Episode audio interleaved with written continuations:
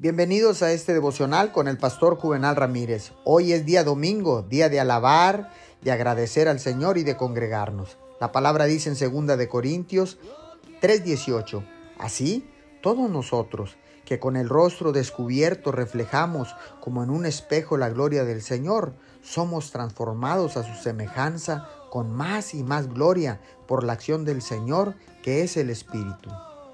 Todos entramos en nuestra relación con Dios con muchas cosas de nosotros que necesitan cambiar.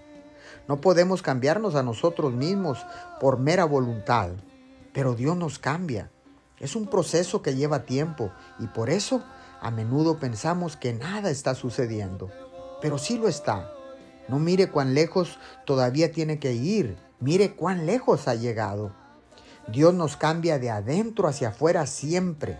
Nuestra parte es confiar en Él y creer que nos ha hecho nuevas criaturas en Él. Cuanto más renovemos nuestra mente estudiando la palabra de Dios, más viviremos en la realidad de su promesa.